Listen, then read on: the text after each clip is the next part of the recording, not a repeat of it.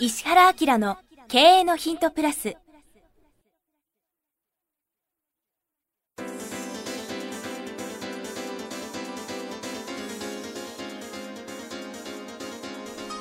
ポッドキャスト石原明の経営のヒントプラスは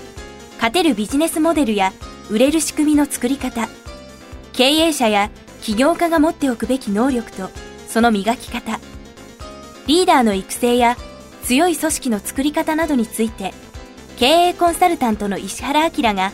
リスナーの皆様からのご質問に直接お答えする形でお伝えしていく番組です。企業を継続発展させるためのノウハウを提供する日本経営教育研究所がお届けいたします。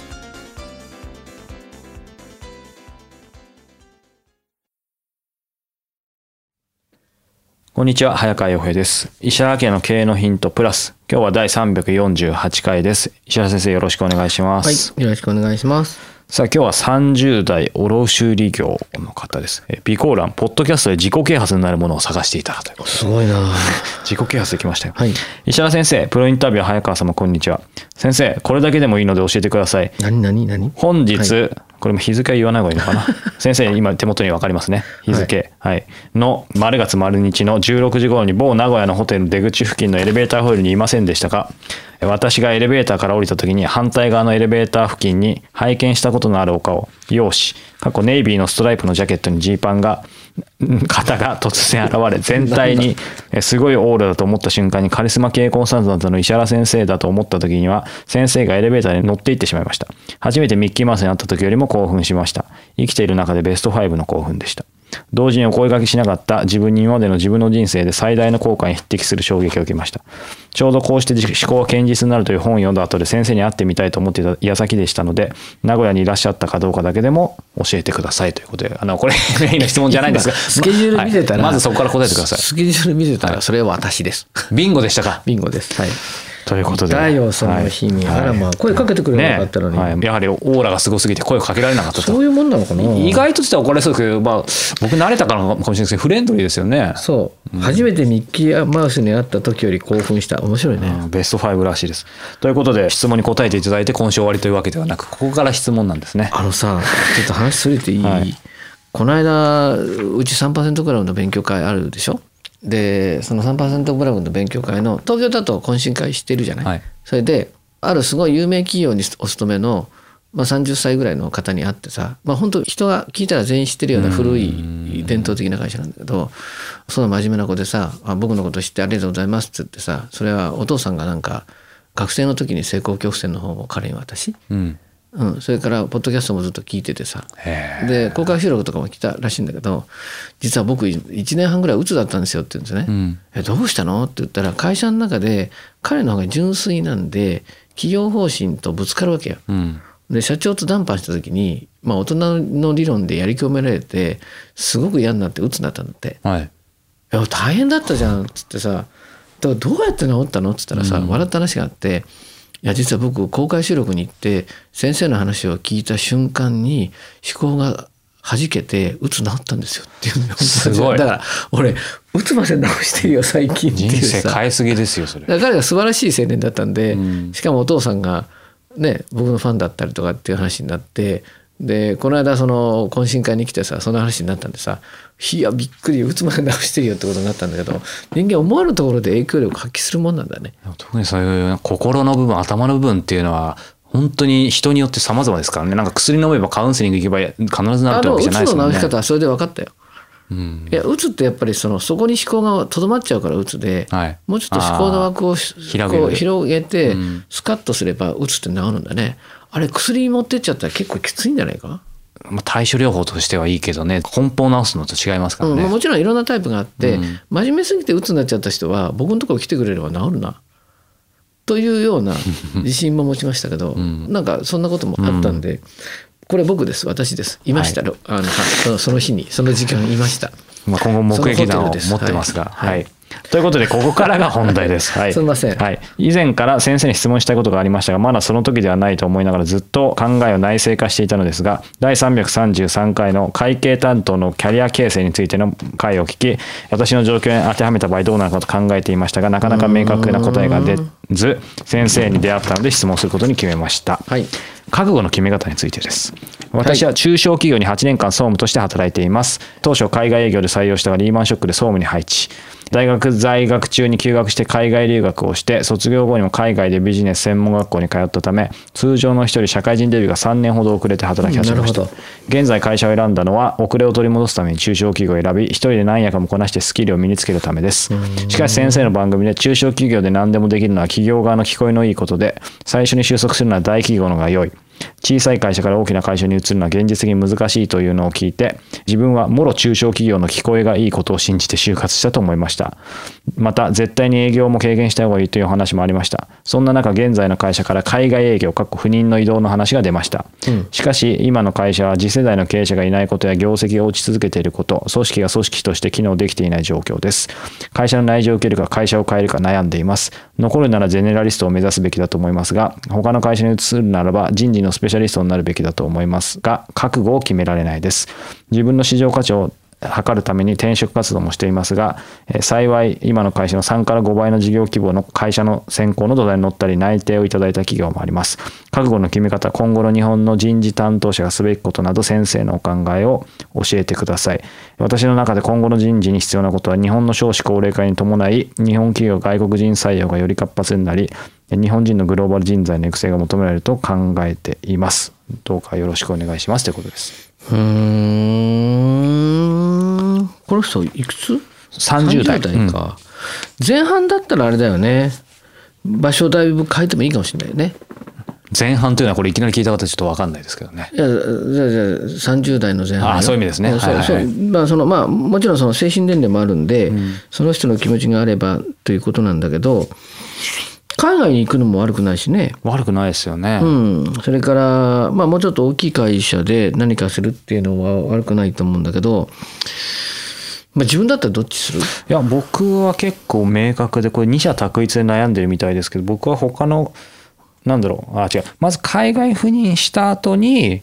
他の会社でスペシャリストにしろ何にしろその、まあ、要は可能性を残してやった方がいいんじゃないかなと。海外ってどこなんだろうな？まあ、それにもよりますけどただこの方たちがやっぱりそのグローバル人材の育成が求められるっていうふうにおっしゃったように、やっぱりいずれにしてもその海外赴任して得られるものは計り知れないと思うので、うん。まあ、まだね確かに先生おっしゃったその年代にもよりますけど、それで3年とか2年とか行ってその後判断しても全然いいんじゃないかなと個人的には。まあそうだよね。でそれこそそのいつも僕は言ってるんだけどね仕事っていうのはここまでがあなたの仕事よっていうふうに会社は規定するけど、うん。ね自分の自由を会社が担保してくれてるわけでしょ。うん要するに1ヶ月働いて何かしかの労働をしてで給料もらえるわけじゃん。ね、でその他の時間は自由に生活できるわけでしょ。そうですねもし自分が会社やっちゃったら会社の売り上げに縛られちゃうから結構大変なのが逆逆転の発想してね海外でうん自由に何かしてくれる時間を担保してくれるって考えたら、すごいこと働くだけ働いてあとは自由に人脈作ろうが何しようが全然 OK で、うんなおかつそれなりの会社の肩書きがあるんだったら信用力を持って海外に行けるっていうことじゃん。ゼロから海外で起業とは全く違いますよね。うんでしょ？そしたらそこでそこの土地のどういう人間の人たちと仲良くなるかっていうのも含めて活動いっぱいすればうん山ほどいろんなものが持って帰ってこれるから、本当そうですよね。うん、だからそこの会社にずっといるということを考えないんであればあるほど、うんまあそういう海外に行くっていうのはかなり面白いんじゃないかな。まあ、しかもねこういうその移動の話も来るぐらいですから何か期待されてるのかもしれないですしうん、なんかまあ早急に他に移んなくても、うんまあ、個人的には確かにいいかなとは思うんですよね。でまあね早川君が言ったみたいにキャリアっていうことを考えてたら海外行って人材的なこともさ面接にしたってさ、うん。海外の人間は現実にさ面接できる人間って何人いるのみたいな話そうですよね。じゃんね。でそういうところではエッジの効いたビジネスができるかもしれないから、うん。うんまあいろんな会社にステップで入るにしても、将来自分が独立してなんかするにしても、やっぱり今って人が行かない方行かない方に行った方が、うんその後の展開が面白いもんな。うんなんかこの方あるように今転職活動で幸いにも今の会社の3から5倍の事業規模の会社の先行の土台に乗ったり内定ってありますけどもちろん素晴らしいことなんですけどでもね将来見据えた時に今のそこの事業規模だけを取って経験を逃すっていうのはそれはそれでもったいないかなと個人的に思いますよね。まあそうだよね、うん僕なんかだって若い時に海外に行かしてもらってればまたちょっと違ったもんな。そうですよね今これだけね開けてますけど先生は若い時は意外とそんな言ってなかったわけですもんね。そうそうそう。確かにうんまあぜひそういうようなことを参考にいただいて、うんね。これちなみに、まあ、そういう意味で今この判断についてはアドバイスいただいたんですけど先生自身が考える今後の日本人の人事担当者がすべきことっていうと何がありますかね、この方質問ありましたけど。うん、おそらくね、そのビジネスの構造そのものが変わってくるので、ヒエラルキーを持った組織形態と、全くヒエラルキーを持たない組織形態みたいなことが入り混じってくると思うんだよね。まあそういう意味ではオーソドックスなその組織運営とか人事的なことを知りつつも全くそのフレキシブルな人事関係のことも同時に知ってるっていううん、のはあ多分彼の年代ぐらいだったらすごくいい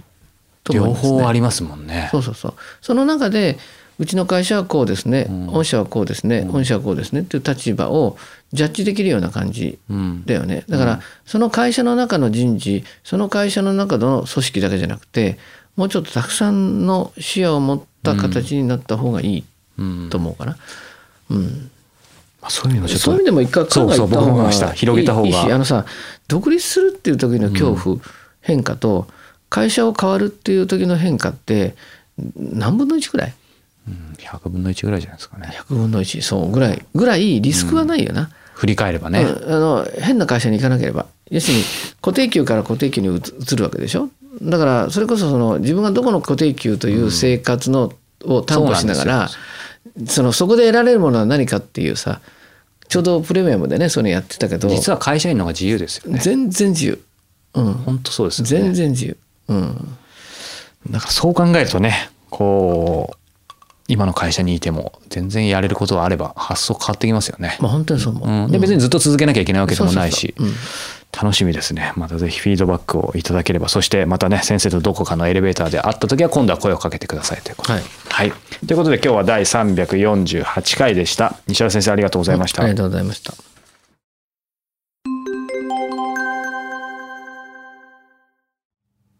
番組よりお知らせがございます。当番組は第1回より無料で公開しておりますが、番組回数の増加により、ポッドキャストの登録数の上限に達したため、iTunes やポッドキャストアプリで、すべての回をお聞きいただくことができなくなっております。ウェブサイトでは第1回からすべての回をお聞きいただけますので、ウェブサイト石原明 .com のポッドキャストのバナーからアクセスしていただき、経営のヒントプラスをお楽しみください。今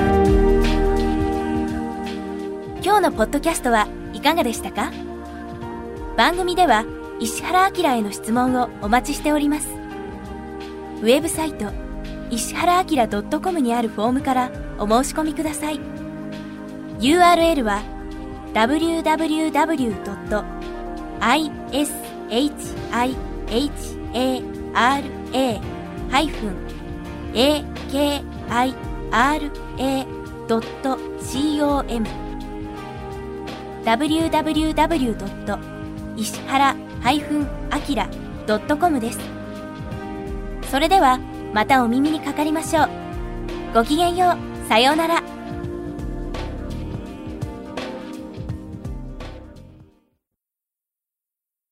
この番組は提供日本経営教育研究所プロデュースキクタス早川洋平制作協力若菜はじめナレーション岩山千尋によりお送りいたしました。